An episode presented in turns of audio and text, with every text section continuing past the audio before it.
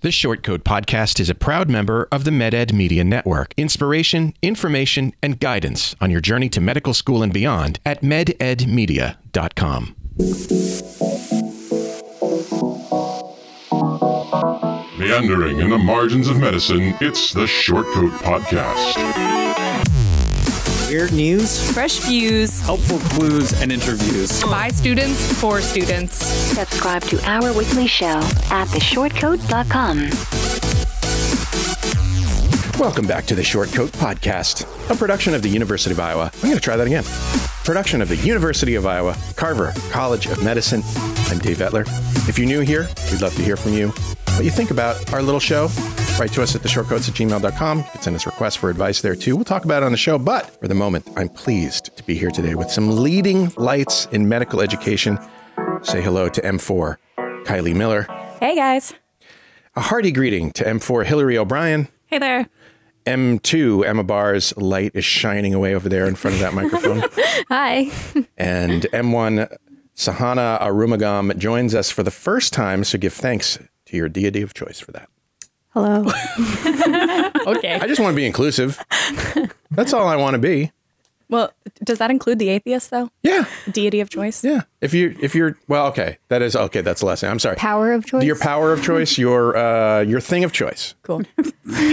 your thing of choice.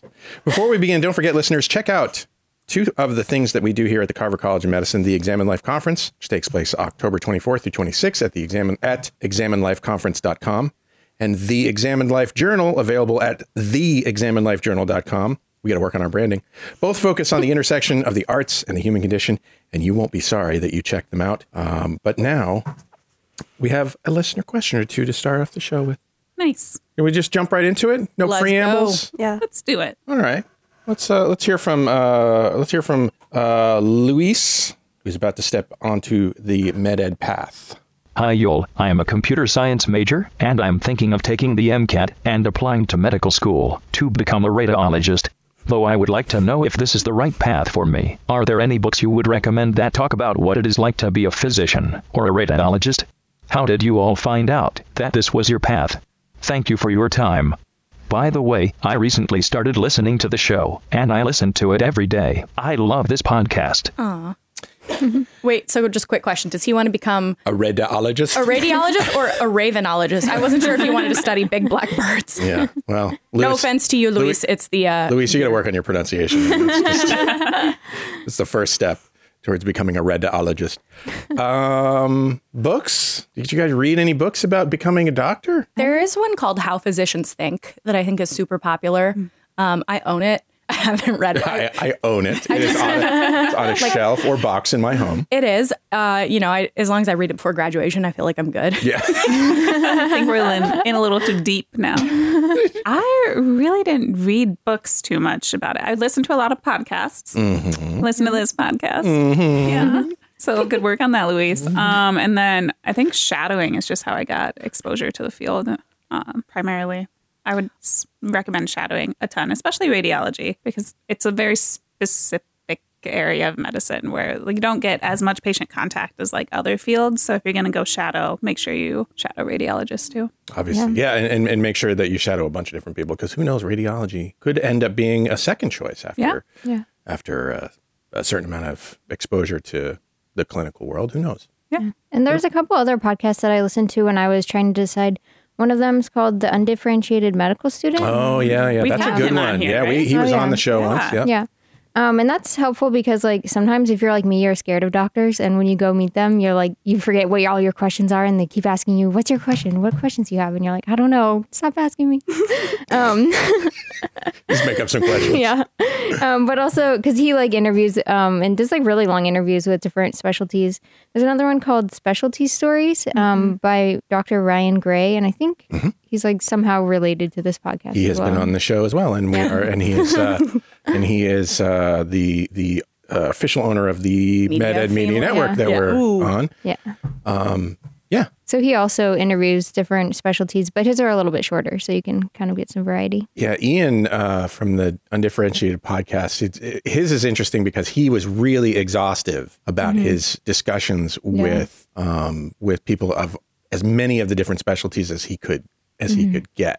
And he his attempt his, his attempt to interview people was was very um, you know like he would keep them on track, which you know is with doctors is sometimes kind of an issue. But he would be like, no no no, let's uh, move back to the actual question. And so he his he was very concerned about the student's time, uh, who was whoever was listening. Um, and so that's really cool. Um, and he exhaustively edited and things like that. And so probably worth giving a listen to. And Yeah. definitely, yeah, as you say, Ryan Gray is a great resource. Yeah, he's who I primarily listen to. Yeah. especially because I was non-traditional, so he was very helpful. Yeah. Hillary mentioned like getting in there to shadow is really the best idea of like what life is like for that certain specialty. And I think radiology is one uh, none of us in the room can attest to. Um, and even then, when a lot of people think they know what they want to do, they come in and see something different and change their mind. So, like, be open to those things, but get in there and shadow um, because the people you meet there will be able to give you recommendations for things more related to the fields you're interested in. Um, another really good book that I just remembered um, was The House of God by Samuel Shem Oh, yeah. which is popular. But that kind of talks about like interns in an emergency setting, and it was something that was recommended to me by my mentors, knowing I was thinking about emergency medicine. I might cut this out, but is that getting a little dated at this point? I mean, it's older. Yeah. He's um, coming out with a sequel. Oh, is he? Ooh, there you go. Oh, there. It's one of those that's I feel like kind of timeless though, like it, just because it's so well respected. And then of course Yeah, anything it really by is. A, yeah. Atul Gawande. I mm-hmm. mean, it's not specific to just like the practice of medicine and being a doctor, but brings up a lot of the like deeper moral issues and things like that that we as physicians will experience day to day. Yeah, I'm intrigued as to why he's already chosen radiology too. Like, a, Yeah, computer science. I can see some Yeah. tie-ins there, but oh, like, for sure. But if there's anything specifically, Yeah. I always thought that- I was interested. I always thought that while I would probably good, be good with patients, I would enjoy radiology because of all the buttons, lights, and switches But like, that I imagine radiologists play with. But I don't think that's really actually true. Yeah, they just look Yeah. at the picture. yeah. It's all like, it's all on a computer now. Plus, you know, other people are pushing the buttons, Yes, lights, and switches. we- this is back in the days when I got all my information Yeah. from medical television shows. wonderful radiology technicians are mainly the ones pushing all the buttons. Yeah, yeah. Mm-hmm. And yeah, I know personally, like, as someone who struggles to stay awake in brightly lit areas, that I could not do radiology. um, or like I would sit there and eat, and it's like at least in the ER, it's fast enough that I can't just like sit down and eat and fall asleep. What do you do in the radiology workroom? Do you just sit and look at monitors? Very dark. yeah, there. it's dark and it's like a computers cave. wall to wall. Maybe that's why he's interested. You get like those double screen monitors. Double screen. I'm sorry, they have five screens. Well, there you go. I've honestly tried to avoid it as much Maybe as possible. six even. Even e- even as uh, somebody who's an office worker, I would I would add more screens if I could. Oh, I love it. I'm a radiology extern right now. Um, I don't really have any interest in radiology, but I thought it was a good experience to do Makes this. money. And I get money. So, no, it was a really good experience. But I helped triage like the seniors pagers um, and everything and like talk to clinicians about studies. And like it's a very interesting field because they think about medicine differently than we do. I think s- sometimes the ED reflexively will go to a certain test Well, I feel triggered. Okay, we like CTs. you do. Kill me. They might reflexively go to a certain test, and the radiologist will kind of think about it differently and try and minimize radiation exposure because, like, that's like their job. And so they just think about it differently, and they might have like So Kylie's like well informed. Kylie's down in the ED, like hurry up and irradiate this patient, and and, and, and, Hillary's Hillary's up, you know. Oh, d- not me. I in the relay the, message to the senior. Right. Hillary's in the basement going, "Hmm, maybe not. Oh, Can I just are not in the like basement? Thank say mm, some of radiology is Some, but not where we work. Not where we work. well uh in our group like message on instagram and things i am frequently sent memes about like physician decision making and it like you know full and there's a p it's like physical exam. It's like er doctors and a guy like slapping a button that says ct yeah i'm sure a lot of you guys have seen that meme but it is it is common. And i'm tend to be more hesitant with my imaging studies but that's that's why we appreciate radiologists. That's that's fine. That's good. You're a good ED person, a good uh, emergency physician for almost considering. maybe Sorry, If I let me try that again. You will be a good emergency medicine physician because you think about those things. or too conservative and I miss an appendicitis and someone I swore did Always- not have appendicitis. Always the balance, right? Yeah. Get an ultrasound. Yeah, I'm always intrigued by people who are BMI like, of 47. I'm, I'm always intrigued by people who, you know, have this idea of exactly what they want to be. Um, like I, you know, I knew somebody who worked here or who uh, went to school here who was like, you know, came in knowing she wanted to be a CT surgeon, which is you know, that's like super specific. specific, right? um, but you know, and she was she stuck with it the whole time. She knew exactly what she wanted, and Yeah. Did any of you guys come in knowing what exactly? I think Kylie kind of knew, but either of you guys. Um, I mean, I still haven't decided, but I'm have a good hunch that I'll go into family medicine um, because I have like more experience in that and just really love it. So yeah, You have a nice, calm, like presence. thank you. That and like kind eyes. I could see you. Scanning. Very true. Um, I came in interested in infectious disease, and that's still what I'm interested in right now. So. cool. or just going to school forever. Yeah, for that too. MSTP. Kylie wanted to be a and be a preclinical student forever. It's no secret that I love med school, and I cried when first year was over. Oh my Yeah. and I still want to go back and do anatomy again. And like, kind of found stud- studying for step one like a little fun because I was just like, this is my job to get really smart. Um, and, will like for everyone out that. there, I'm not a huge nerd. Like, I'm not that smart. I have to work at it, but uh, I definitely I don't miss some aspects of it, like sitting in a chair for hours trying to stay awake. No, there were some aspects of studying for step one that I did find enjoyable. I will not lie. Yeah, one of those was having a house cleaner. Um, I've been like getting asked for advice a lot from the uh, M3s who are going to be t- like starting dedicated in January or December, January. And they're like, you know, what's something you did for yourself? And besides like study plans, and I'm a procrastinator and I can't study in not a clean environment. And I like f- put this into my budget. My roommate agreed because we both like cleaning the house and we'll spend hours doing it. So we were like, this is not a top priority right now, but we need to have a clean study environment. So we hired a cleaning lady for six weeks to come once a week. And honestly, guys, it was a mm. life hack. Just self care. It's a different form of self care. Wait, so are you cleaning? Are you studying for something now? Because you said you cleaned out your whole fridge today. Oh, Kylie is now on vacation. Is that different for both? different. Yeah, if anyone wants to pay me to clean their house, I have a lot of time on my hands right now. Um, so fourth years at our institution, we get essentially like 12 weeks off to just do interviews and like right now i'm just triaging interviews as they come in because you know you want to like be right on it so um, i've had time off this week and a lot of energy because i've been sleeping great and so i like moved my couch rolled up my carpet like cleaned everything took all the shelves out of the fridge and cleaned them yeah just because i was like i can and it's gonna feel so good but what a job, interview triager. it is it's a very stressful job. Oh yeah, I'm like showering as fast as I can, like nicking my legs all over, just trying to shave my leg before I hear this orchestration. It's a special tone on my phone that goes off dun, dun, dun, dun, dun, dun, dun, every time I get gosh. like an interview email, and uh, whew, palpitations, bam. I am not that. Not that intense. Kylie currently has her computer open to her email right now, just in case one comes Oh, in. is that like, why- oh yeah, oh yes, that is why it's Well, like, there. I just got a like an email, but it was like just details about interviews, and because I totally forgot like and scheduled one right up into like step two CS, and I was like, ah, no, I have this board exam, and Yeah. thankfully the place I'm going is like not too far of a drive from Chicago, so I'm just doing a big 32 hour loop. Oh my god, how long? Exciting. Now accepting podcast recommendations that is are not my voice. I never listen to the episodes I record. Why not? Oh my god, no! I hate the sound of my voice. You have such a nice voice. Okay, well, thank you, but still. And plus, I already lived it once. Why do I need to live it It's again? true. it's true. Uh, okay. Well, uh, Luis, I want to hear more about your journey as it proceeds. So uh, keep us in mind. Uh, give us a call. Let us know how things are going. And um, best of luck on your journey. Uh, next up, we have, uh, I'm going to say Maya or Mia. I'm going to say one of those. So I'm going to say Maya. Uh, her question. Take it away, Maya. Hey, Short Coat Podcast.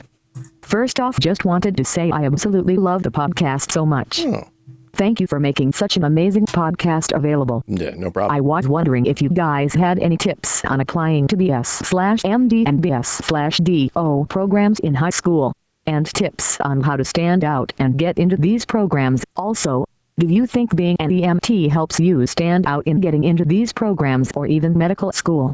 Great question. I'm not sure that we know much about these particular programs. I mean, if you don't know what they are, they're typically uh, seven years, I want to say, programs where you get your BS and your MD all in one program. Six years. At least the U.S. programs I know of are six. Um, but beyond that, I don't really, I don't re- we don't really have specific information because did you get any of you?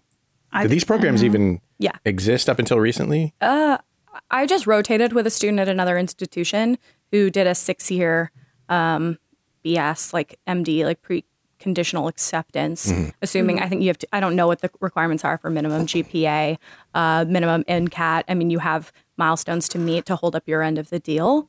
Um, but he was very young. He ended up taking a year off before like transitioning to medical school just because it was very fast. He was very young. He was like, there are still things I want to do. Um, but I mean, it seems nice from the perspective of saving money uh, if you know for sure you want to do. But like, That's among the reasons these programs Yeah. exist. but in college, our class started out with probably 90 pre med students, and the number that actually have matriculated into med school, I'd say, is around 15. So, like, realistically, you can't bank on an 18 year old knowing for sure what they want to do, just like people coming into med school knowing what specialty they want to pursue. We get exposure to new things, ideas change, our priorities sometimes change. So, I think it's, it'd be a little hard to be locked into one of those programs. I do have a friend that did what I think is one of these programs at uh, George Washington University out in DC. Um, you can cut this out if that's wrong, that they don't actually Well, have you know, one. we don't we don't rely too much on factual information. Vague impressions. That's fine. Um, but yeah, it's something in the DC area. I think it's GW has a program like that.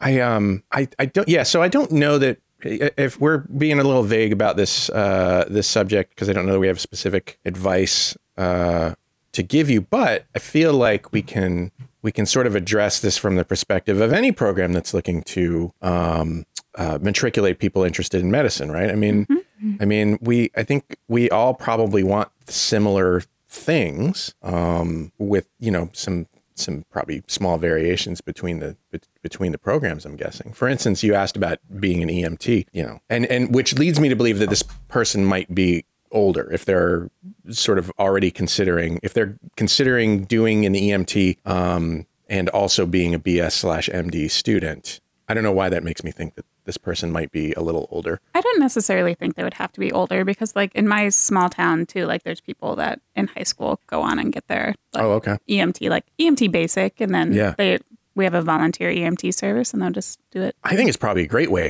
Yeah, to uh, for sure. to uh, you know stand out.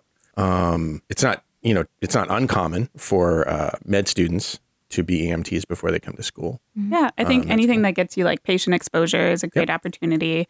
Um, make sure, like I'm like, just make sure you kind of do the same, some of the same things to show your interest in medicine. So like shadowing, Yeah. getting patient exposure, like volunteer, do well in your classes, that Yeah. sort of stuff. These are the ways that you that you stand out, and also you know have a good story Yeah. To tell during your um, admissions um, process, your admissions interviews for these schools. You know, understand where you're understand where you're coming from and why you're going this route, um, and be able to articulate it really, really well, and that will help you stand out as well. Because I imagine that some people go into these interviews and you know they're just sort of like, I want to help people. Um, yeah. which is great. I mean, that's a big part of the reason why people go to med school, right? Um, but you know, if you really have thought hard about your story and about um, what it is you're, you know, trying to to accomplish and why you're trying to accomplish it, um, then that will that will certainly help.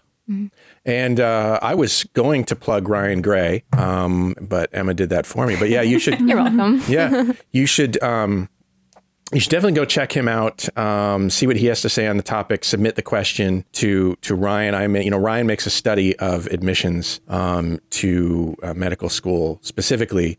Um, that's his whole thing. So um, I'm sh- certain he'll be able to uh, to tell you more information than than we can. So it looks like there's a lot of different programs. There's like six, seven, and eight years, and there's only a few six year programs, but there seems to be a ton of seven, Seven and year. eight year programs. Yeah.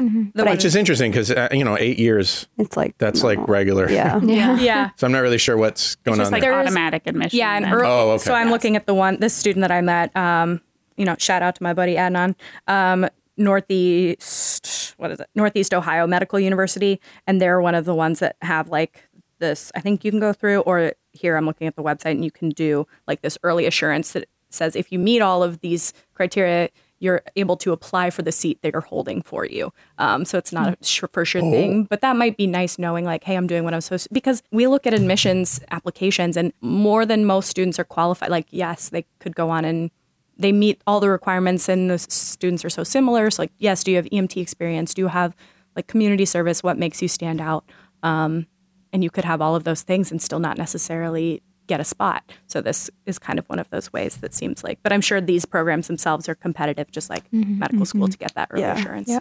As as someone who does this, uh, am I allowed to tell people that you're on the admissions committee? I don't really know. Um, I feel like it's a secret sometimes, at least for the doctors who are on the admissions committee. yeah. I mean, wanna- we elect them. The Yeah. student body Oh, okay. So them student- every it's not a secret so- that to the student body, at least that I'm on the admissions committee. And I mean, obviously, if I ever have conflicts of interest or things, I step out or Mm-hmm. step away from. Like if I know an applicant, which is rare, being an out of state student, um, but it happens. And I mean, as long as podcasters and I don't like create some scam where they're like paying me, you know, um, dropping my Venmo name and. um, but Never yeah, take the so- children's hospital; it'll be fine. so I do admissions reviews and I see that most students are adequately qualified and I question myself every day, like every time I'm reading application, how the heck did I get in?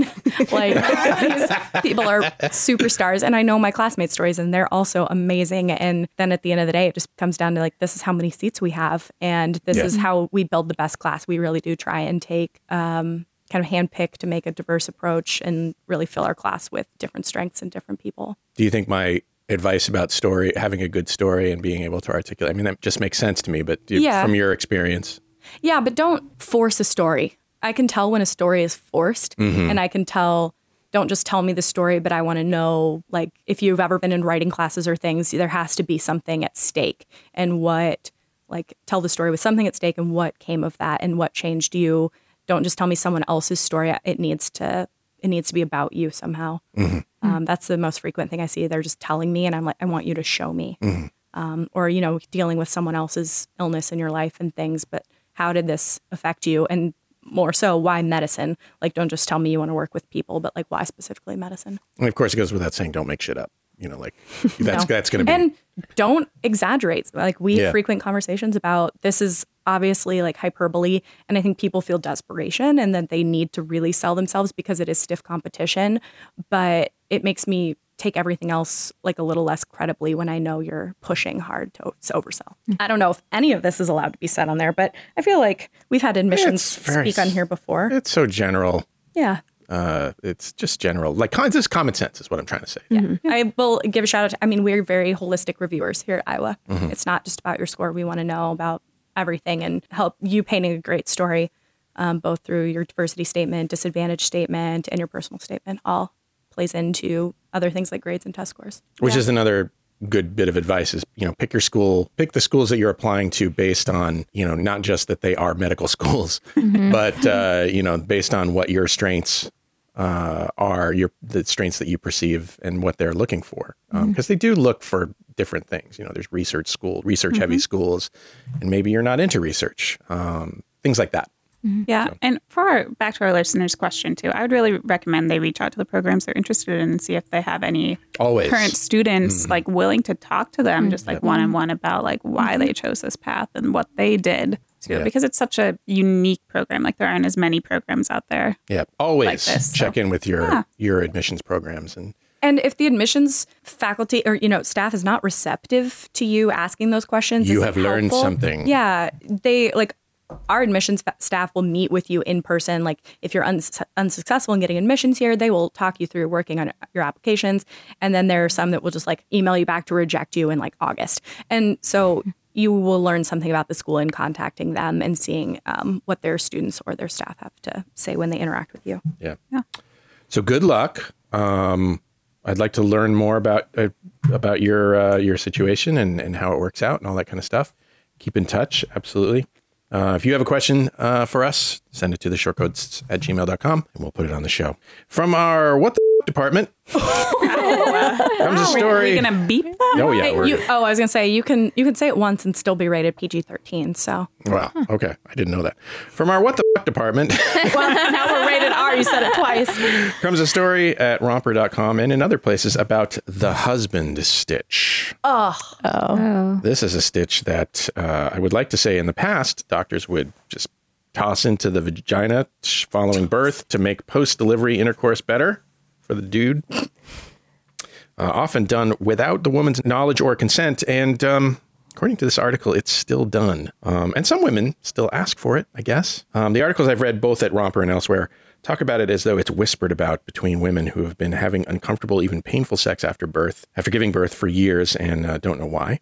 Uh, it's, al- it's also associated with episiotomies, a procedure commonly taught to trainees in the mid 20th century. Um, it's an incision. It, that's an incision made to the perineum before birth, intended to widen the vagina to make birth easier and faster, and also to head off um, difficult to heal uh, vaginal tears. Um, and it's still indicated in some episiotomy, especially, is still indicated in some cases Yes. um, such as when you know forceps are needed, um, things like that. Um, but I think its ut- routine use is sort of discredited these days. Yeah, it's fallen out of favor for sure. Um, but I was just intrigued by this husband stitch thing, which sounds like that, especially because it's often done without the woman's knowledge. It's paternalistic doctors thinking they're doing maybe her, but also her husband a favor in intervening in this way.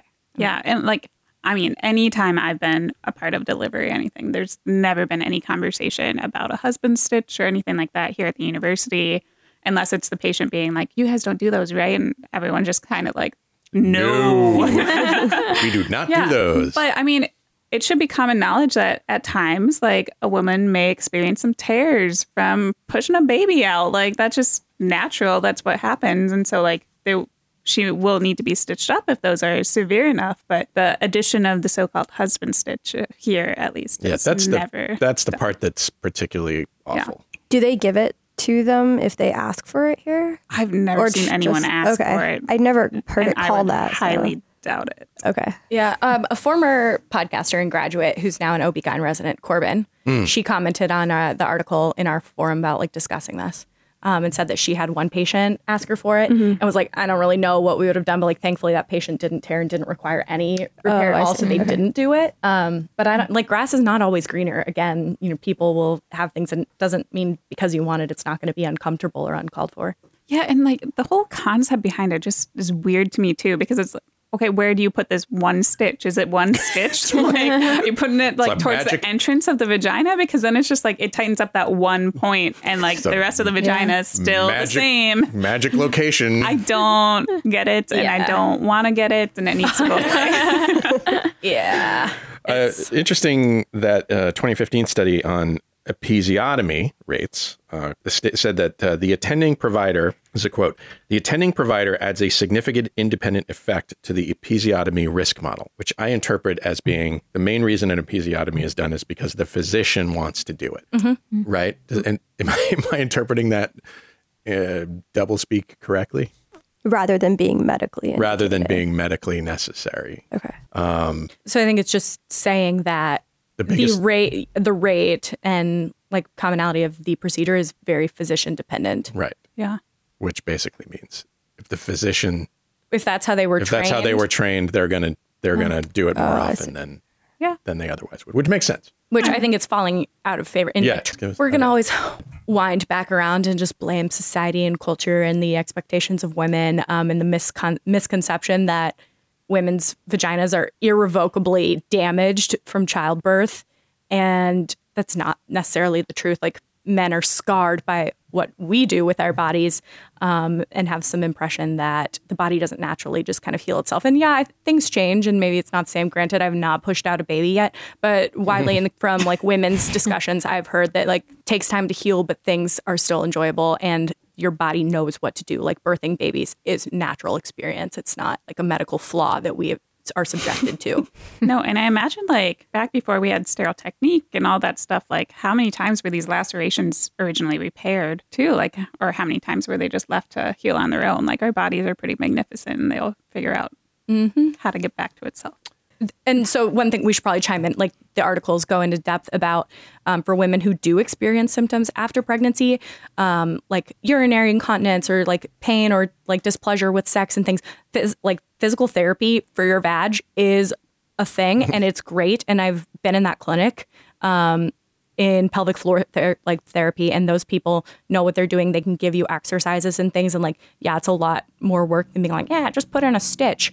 But ultimately in the long run it's going to help you as you age and things kind of naturally loosen up down there to know those techniques to keep your pelvic floor healthy at home. Yeah, so see a pelvic floor physical therapist. They're great. Uh, and don't seek out help from uh, people who are selling yoni eggs on the internet. That's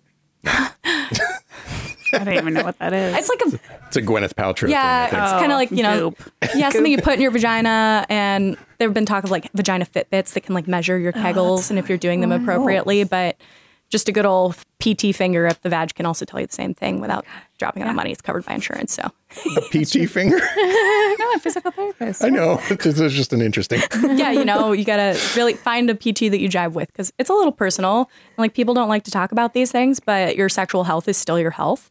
And they see this all the time. Like that's what they train for because they're passionate about it and they care to do it. And everyone wants you to be having good, healthy sex. So boom. Um. Okay. Moving on. It was really out of your comfort zone, No, it, no. I. You know. I. I I feel like if I say I enjoyed that discussion, that's weird. uh, let's go on to another potentially uncomfortable discussion. If you're a woman in North Dakota and you elect to have a drug-induced abortion, up until this past month, you might have been told by your doctor that it might be possible to reverse the effects of the drugs if you change your mind. But a federal court has ruled, uh, has issued a preliminary injunction to block enforcement of this law. So here's how this worked. Uh, in theory, the state wanted women to know that this abortifacient combination of two drugs can be reversed if only the first of the drugs was taken and if quick action was taken within week with weekly high doses of progesterone until the mother gives birth. Um, one problem telling women this requires physicians to lie to their patients because that's an experimental inter- intervention not uh, studied by the FDA. Um, lying to your patient is a violation of the AMA's code of ethics, and uh, the AMA's fight in court will continue. Uh, this is a preliminary injunction. They claim this is a violation of First Amendment of the First Amendment of the U.S. Constitution, which prohibits governments from making citizens a mouthpiece for the state. Um, uh, so yeah, and and there are other states with similar laws that require physicians to say things to their patients that may not be true. So this is the government officials of North Dakota telling physicians to tell their patients this thing. that they can have this experimental. You know, go to med school and then call me back in four years when you know what you're talking about. it's amazing. It's amazing. I have I have a very sharp image of what the uh, political image of North Dakota looks like if I were to see a picture of these people. Uh, perhaps. Looking forward to those emails, listeners. Thank you very much. Um, uh, you know, Infuriating. yeah. Yeah, I should Yeah, like that's silly. probably hold my tongue. nah. Just let it out. like it is a very complicated conversation. Um, but I think like abortion is just a healthcare access right.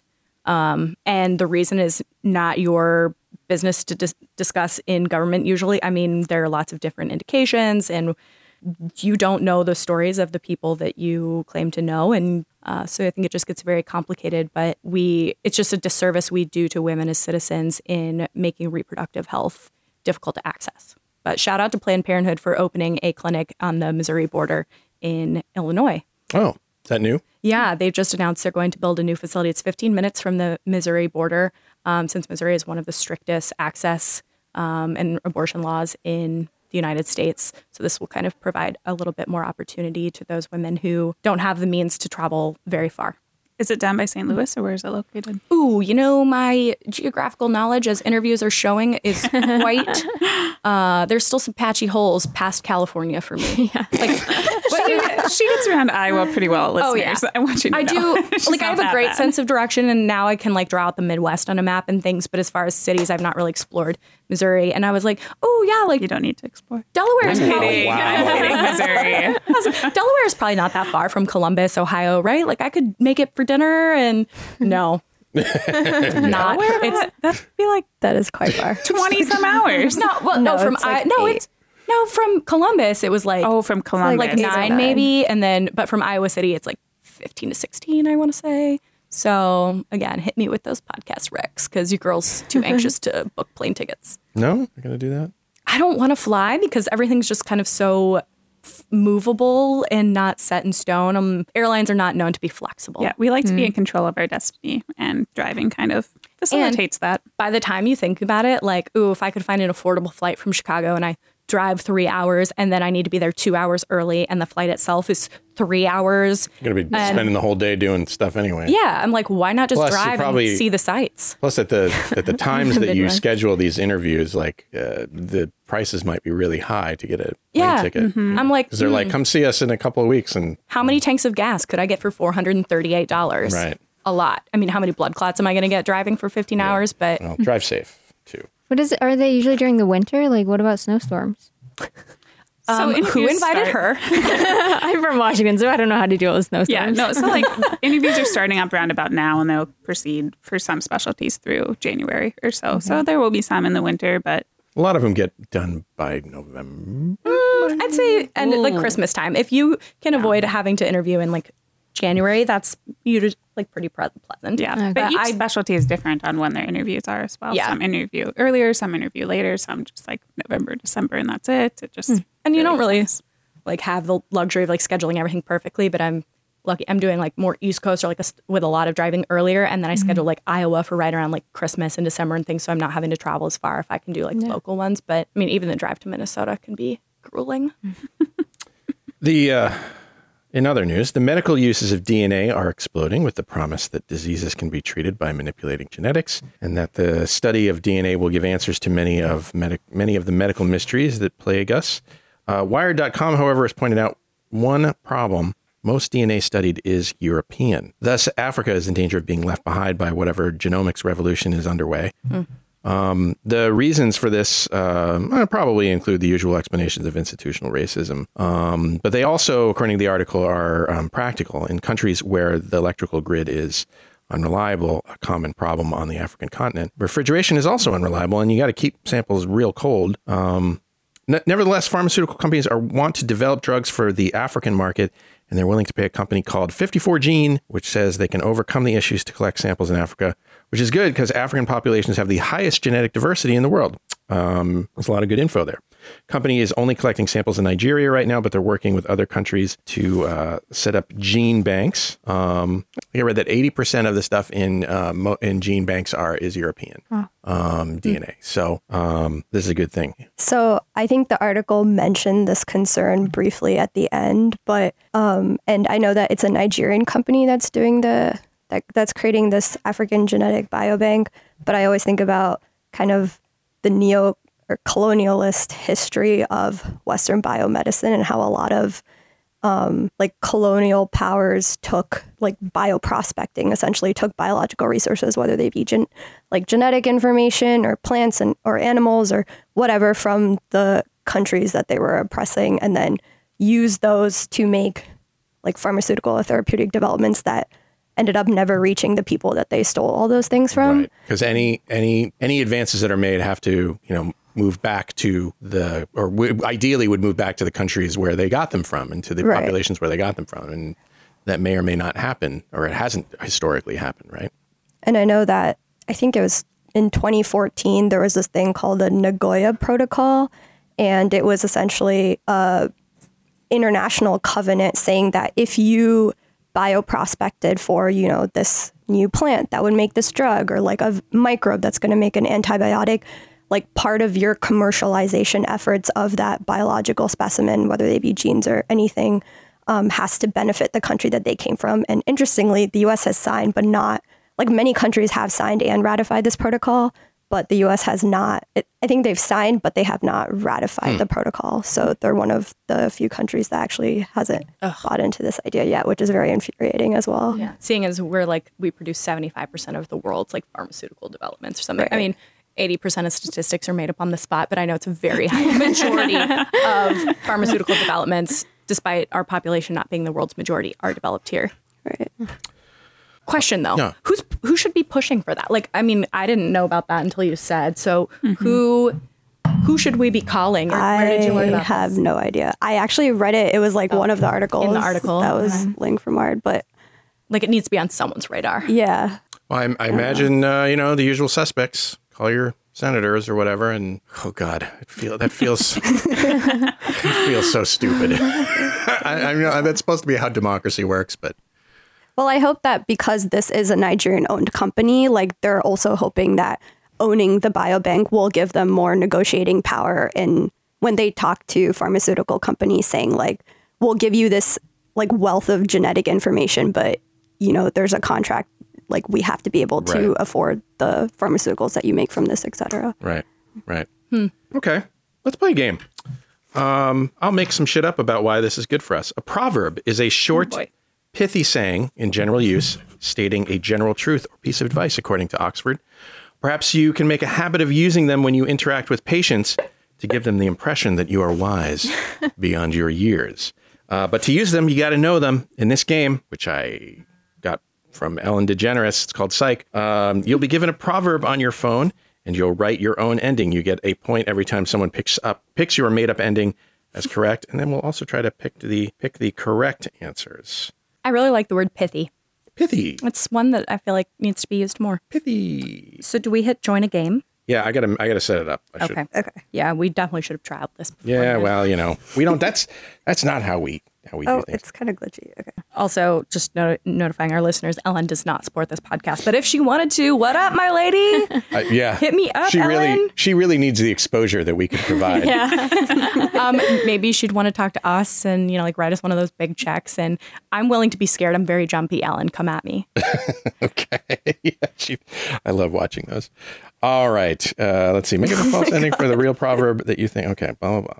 He who does not eat cheese will. Not good at these. Yeah, I'm not Me creative enough. I'm already typing. so who's picking right now? Like, We're supposed to be typing in. oh yeah, I already did. Okay, I want to know I'm- who's going to pick me. How do I win, Dave? All right. I think we vote for each other. Like we all vote. Oh, okay. Are you guys finishing up MOHD three? Or are you in Keystone yet? Um, we're in MOHD four. We have Oh, two yeah, more four. tests. Duh, okay. Yeah, two more tests. So about three more weeks. Cool. Yeah. Keystone's cool. Really? Yeah, There's there's learn lots. Only three exams, so I'm scared of like how much is on each exam. Now you got it. All right. All right. Here we go. Uh, the possible How's there answers. so many? Pick the real answer. You have to read the whole proverb. He who does not eat cheese will not have gas. He who does not eat cheese will never experience a grilled cheese. he who does not eat cheese will go mad. Mm. He who does not eat cheese will not chew cud. He who does not eat cheese will rarely clear a room. and he who does not eat cheese will not fall victim to the poop plug. Ugh. So this is a real proverb? I'm Did gonna. add extra? It seemed like there was. They more. do. Yeah, they Oh yeah, I'm definitely gonna pick. This is a good one. Do you get uh, points for picking your own? I'm going to I'm going to pick according to what I want it to be. Ooh, Did you did we I got it right. I got it right too. I did too. Ooh, You I think. person. none of us are very good at this. then Did we you all guys picked the right did- answer. did- who, who? Okay, so I guess I hit next. Oh, I got two people picked mine. Rarely clear room. Yeah, you would be good at the fart proverbs, Dave. The grilled Hillary, cheese one was fun. Hillary and Sahaana picked mine. The real answer was "Go Mad." Um, and uh, now I wish it would tell me who, Who- the other ones are. Who said never experience a grilled cheese? That was me. Ooh, That's I a like that. one. I sounds, liked that. I did like that one. That sounds really good. I now. really did like that one. Okay, next. So we only get points if people voted for ours. Or if you pick the correct one. Yeah.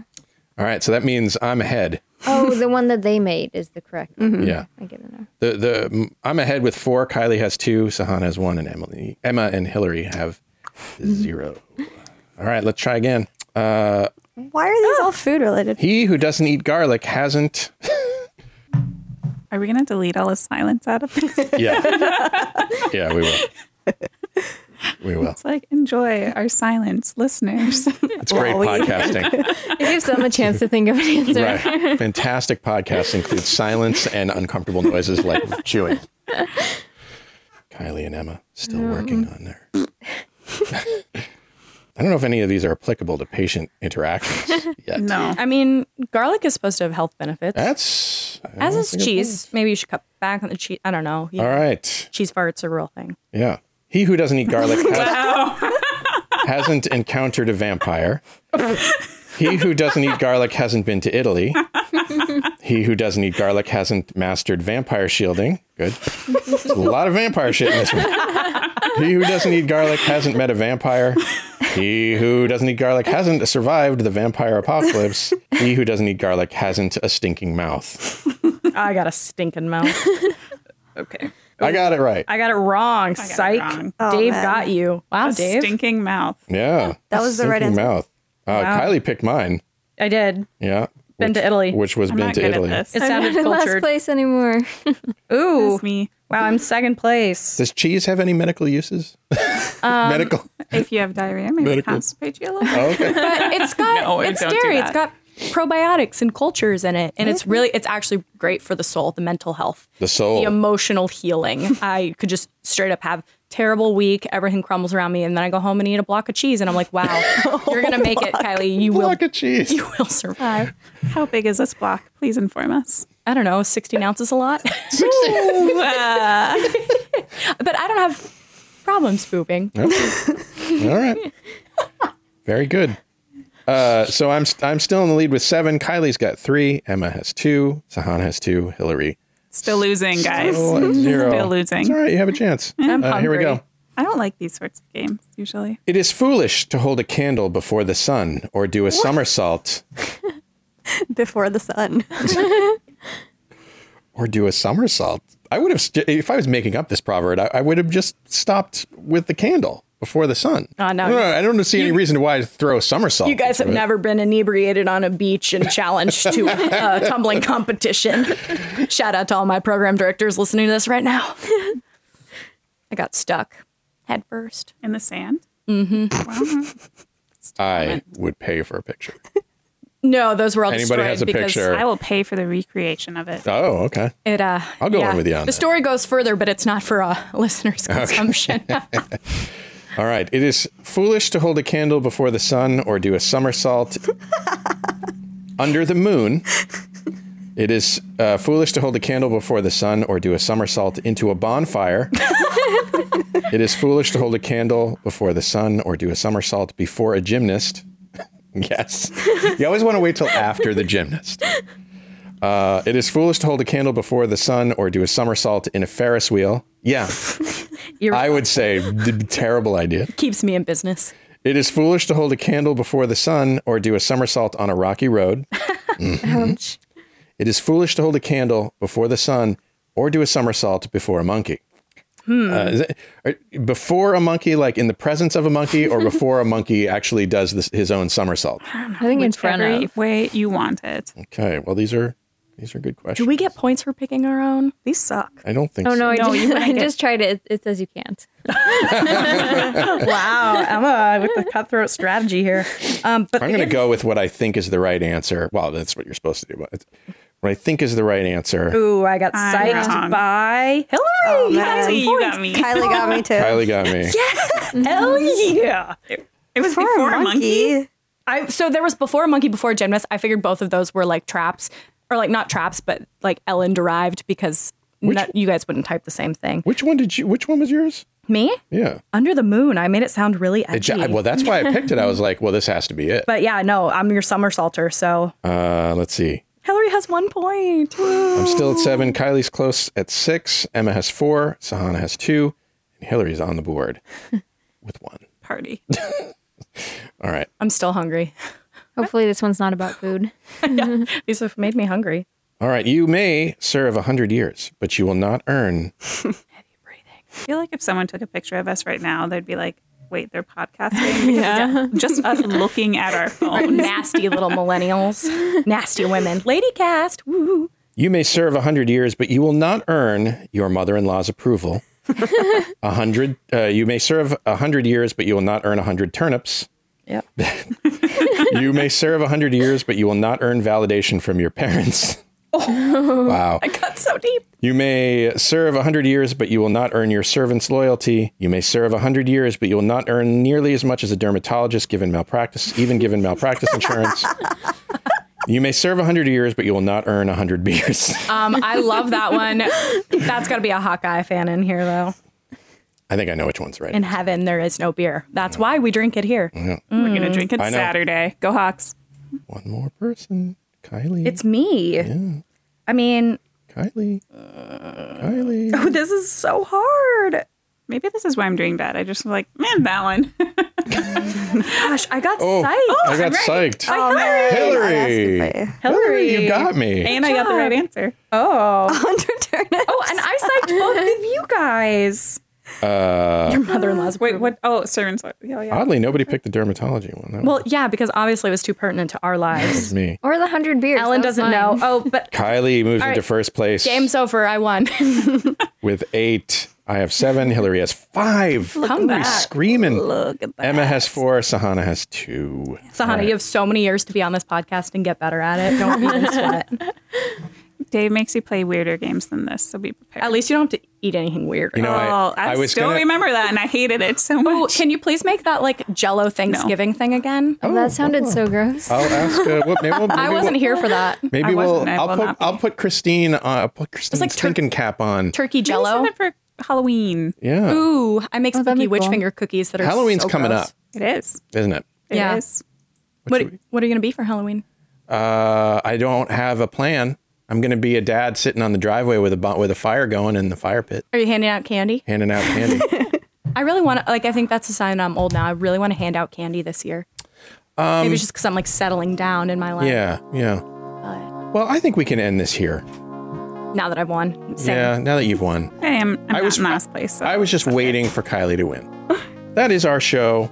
Uh, thanks for hanging out with me today, guys. Thank you, Dave. Yeah, thank yeah, you. Always a pleasure. enjoyable for another lady cast. And of course, thank you, Shortcoats, for making us part of your week, for all your feedback, your supportive merch orders over at theshortcoat.com slash store. If you're new here and you like what you heard today, subscribe to our show on Apple Podcasts, Google Play, Spotify, wherever fine podcasts are available. We love answering listener questions, as I've said several times today, and we uh, could use them at the shortcoats at gmail.com, where you can leave us a message at 347 short CT. We'll talk about it on the show. Um, while your podcast app is open, give us some more stars and review. Let us know if we're doing right by you.